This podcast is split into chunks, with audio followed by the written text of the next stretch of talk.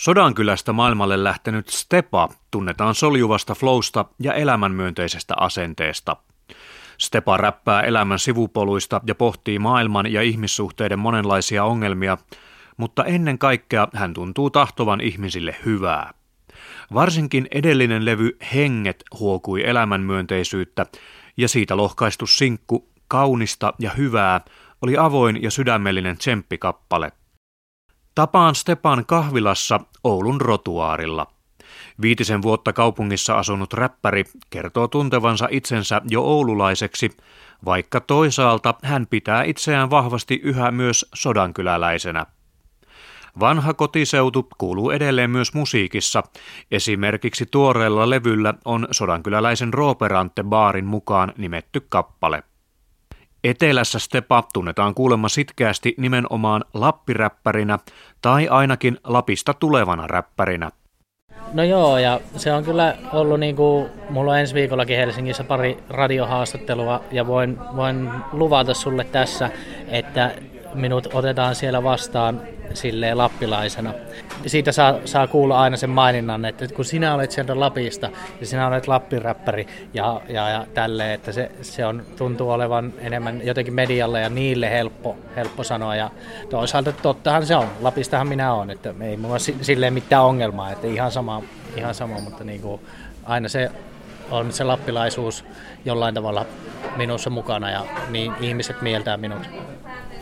Mitä se lappiräppärinä oleminen juuri sulle tarkoittaa? Lapistahan on tullut räppäreitä Rovaniemeltä ja Inarista ja Ivalosta ja Sodankylästä tietysti, niin kuin sinä.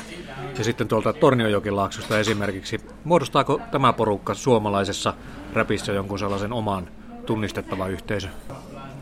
Ainakin silleen, että me kaikki tunnetaan toisemme siellä ja kaikki tietää toisen, toistemme työn, työn sieltä Lapin alueelta ja kyllä niin kuin kaikki nimet, joita sanoit tuossa, niin, niin tiedän ja olen kuunnellut niitä kaikkia, että voisi vois sanoa, että on siinä semmoinen tietty yhteisöllisyys tai jollain tavalla me ollaan samalla aaltopituudella silleen, että me tiedetään toist, toistemme töitä ja me tunnetaan toisemme ja näin poispäin. Mutta en tiedä, onko, se, onko Lapissa semmoista oma, omanlaista soundia, siitä, siitä en tiedä, mutta niin kuin, kyllä niin kuin, se on hyvin yhteisöllistä lappilaisuus yleensäkin. Tai silleen, kun on pienet piirit ja semmoinen pieni kylä, mistä tullaan, niin siellä on vähän niin kuin pakko olla yhteisöllinen ja, ja hyvä niin. Aika paljon sekin räppäät edelleen kotiseudun paikoista, Rooperantesta ja Joo. tämän tapaisista ilmiöistä. Joo, siis niin, minu, mulla tuli semmoinen olo vähän, vähän että tiedätkö, mä en ole pitkään aikaan sanonut mitään kotiseudulle ja tiedätkö, se, ajattelin sitten, että ehkä meikä, ehkä meikä tekee Rooperantesta vaikka biisin, että se, siellä on aina mukavaa ja hauskaa ja siellä näkee aina kavereita ja, ja, ja siinä on tosi semmoista siistiä, siistiä meininkiä. Ja erityisesti sillä biisillä halusin ja toivon, että se on jollain tavalla vaikuttanut sodankyläläisten niin kuin itsetuntoon, koska olen huomannut, että, että Sodankylän niin kuin kyläitsetunto on minun mielestä jotenkin todella heikko. Siellä ei ehkä osallistuta, kun joku järjestää jotakin, niin sinne ei, ne ei kyläläiset aina osaa piettää yhtä. Minä olin nyt jouluna Sodankylässä, niin minä pystyin harrastamaan siellä kaikkea samoja asioita, mitä minä harrastan täällä Oulussa. Mutta sitten kun minä juttelin tästä kavereiden kanssa, niin ne ei niin kuin nähnyt sitä, että se on mahdollista siellä.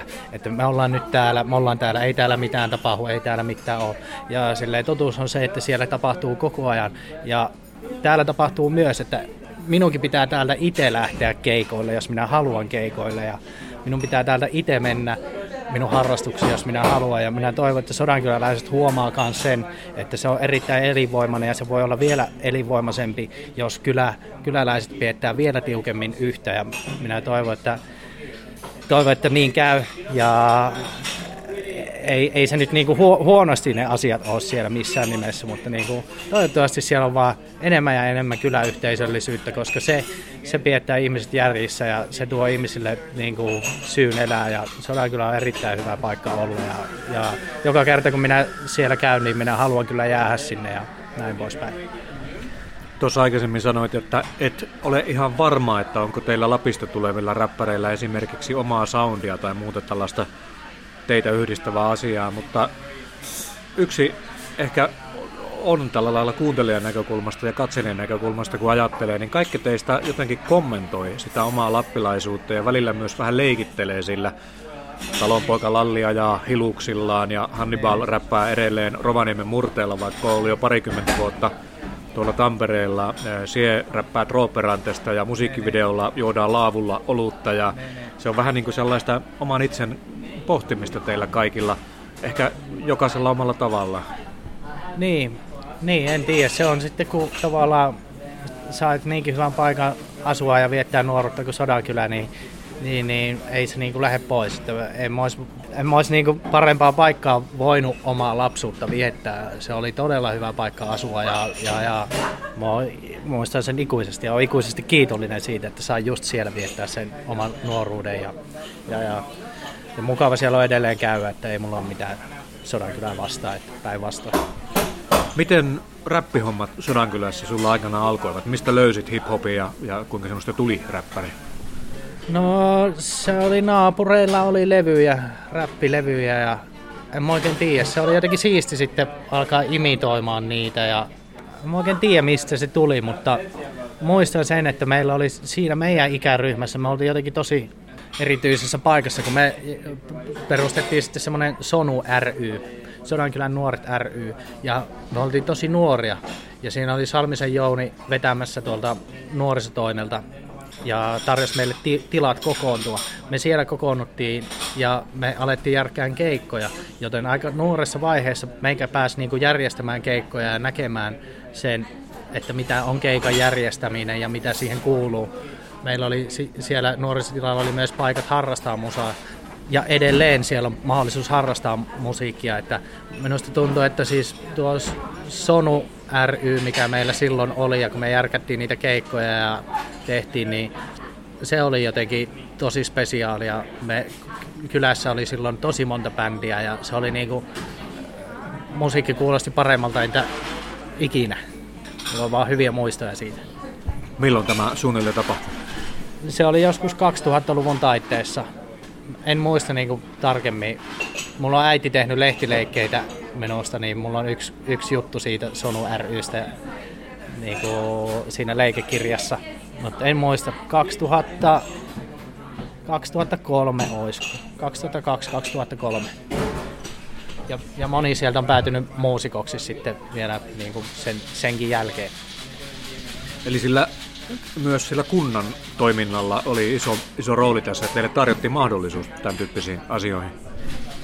No joo, niin voisi sanoa, vaikka silloin sitä itsekin ajattelin, että no eihän täällä mitään mahdollisuutta ole. Ja, tai sille, vaikka meillä oli se, ja vaikka se on justiin sitä, ei se keik- keikan järjestäminen ole muuttunut millään tavalla, tai musiikin tekeminen ei ole muuttunut millään tavalla sen puolesta kuin silloin, kun asui Sodankylässä. Sie olet profiloitunut aika elämänmyönteisenä räppärinä.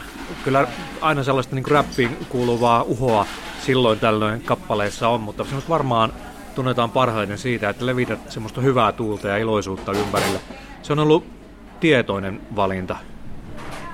Niin, jonain päivänähän tämä elämä on ohi, niin sitten, sitten, sitten on niin liian myöhäistä olla iloinen, sitten on liian myöhäistä nauttia niin, niin jotenkin näen sen tärkeänä muistuttaa ihmisille, että hei, nyt, nyt on oikea hetki elää ja tämä on tärkeä hetki historiassa on just nyt tämä hetki. Ja, ja, ja sitten jotenkin mulla on muutenkin tuo räpissä alkanut jotenkin välissä tavallaan ällöttämään semmoiset tietyt kahleet, mitä se laittaa. Että jos joku gangsterrapperi tekee gangsterrappia, niin voit laittaa kivekset pöydälle, että seuraava levy on gangsterrappia se on minusta tosi kahlitseva musiikkityyli kuitenkin tuo räppi.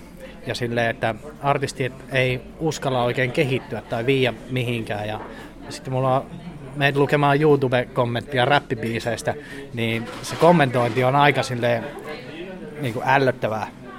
Mutta meitä sitten lukemaan jotakin Jats-levyä, mikä on julkaistu, niin se, se miten sitä kommentoidaan, niin se on silleen tosi, tosi ilosta. Niin jotenkin toivoisin, että räppihommissakin se, se nähtäisi se hyvää sieltä huonostakin biisistä tai silleen, että se on kuunnellut niin paljon räppiä ja siinä on todella paljon semmoista negatiivisia ja puhutaan ongelmista, mikä on todella hyvä ja todella tärkeä, niin, niin itse näen sitten jotenkin näin sen niin kuin tärkeämpänä omalla musiikilla puhua taas niistä hyvistä puolista. Että jos koko ajan puhutaan ongelmista ja ongelmista, jos me koko ajan ajatellaan asioita kriittisesti, niin me ei voi olla missään vaiheessa niin kuin tyytyväisiä. Me ei missään vaiheessa, me ollaan kriittisiä tästä asioista ja mietitään, että tuo on huonosti, tuo on huonosti, mutta sitten jonain päivänä, kun se onkin hyvin, niin me meillä on jo seuraava asia, johon me, joka on pulmallinen, joka on meille ongelma. Tuntuu, että pitää koko ajan ajatella asioita jotenkin todella ongelmien kautta ja että mitä huonoa niissä on. Jotenkin se sellainen elämäntyyli on silleen raskasta ja en tiedä. Minusta tuntuu, että optimismi ja semmoinen on vienyt, vienyt minua eteenpäin ja tuonut paljon hyviä ihmisiä sitten, sitten ja ehkä meikä kävi semmoisen pienen masennuksen tuossa läpi, niin se oli niinku semmoinen paikka, jossa oli todella huono olla, niin sinne ei, en halua kenenkään joutumaan. Oletko saanut palautetta kuinka paljon siitä kuulijoilta juuri tämän tyyppisestä asenteesta, joka on suomalaisessa räpissä vähän erilaista? Öö, no on ja meikästä se tuntuu tosi hyvältä. Mulle tulee paljon Instagramissa sille kiitosta siitä, että se on vähän voimaannuttanut ihmisiä, jotka voi pahoin. Mulla on muutama kaveri, jotka, tai kaveri, jotakin tyyppejä, ei ni, ni, niiden kuvia ole edes Instagramissa, en minä tiedä, mutta jotain, jotain nimimerkkejä, joiden kanssa meikä pystyy käymään keskusteluita, että niillä on mennyt huonosti tai, tai jotain. En tiedä, meikä toisaalta tykkää olla semmoinen pieni keittiöpsykologi, että meikä kyllä kuuntelee mielellään, jos jollakin on huonosti asia. Niin kuin meikä kyllä mielellään koittaa auttaa ja vähintään kuunnella, että emme voi ketään parantaa masennuksessa, mutta voimme ainakin kuunnella ja se on niin kuin vähintä, mitä meikä voi tehdä. Ja minusta tuntuu hyvältä, että meikä pystyy tekemään ja olla avuksi jollekin, niin se on, se on ihan hiton siistiä ja tulee hyvä mieli.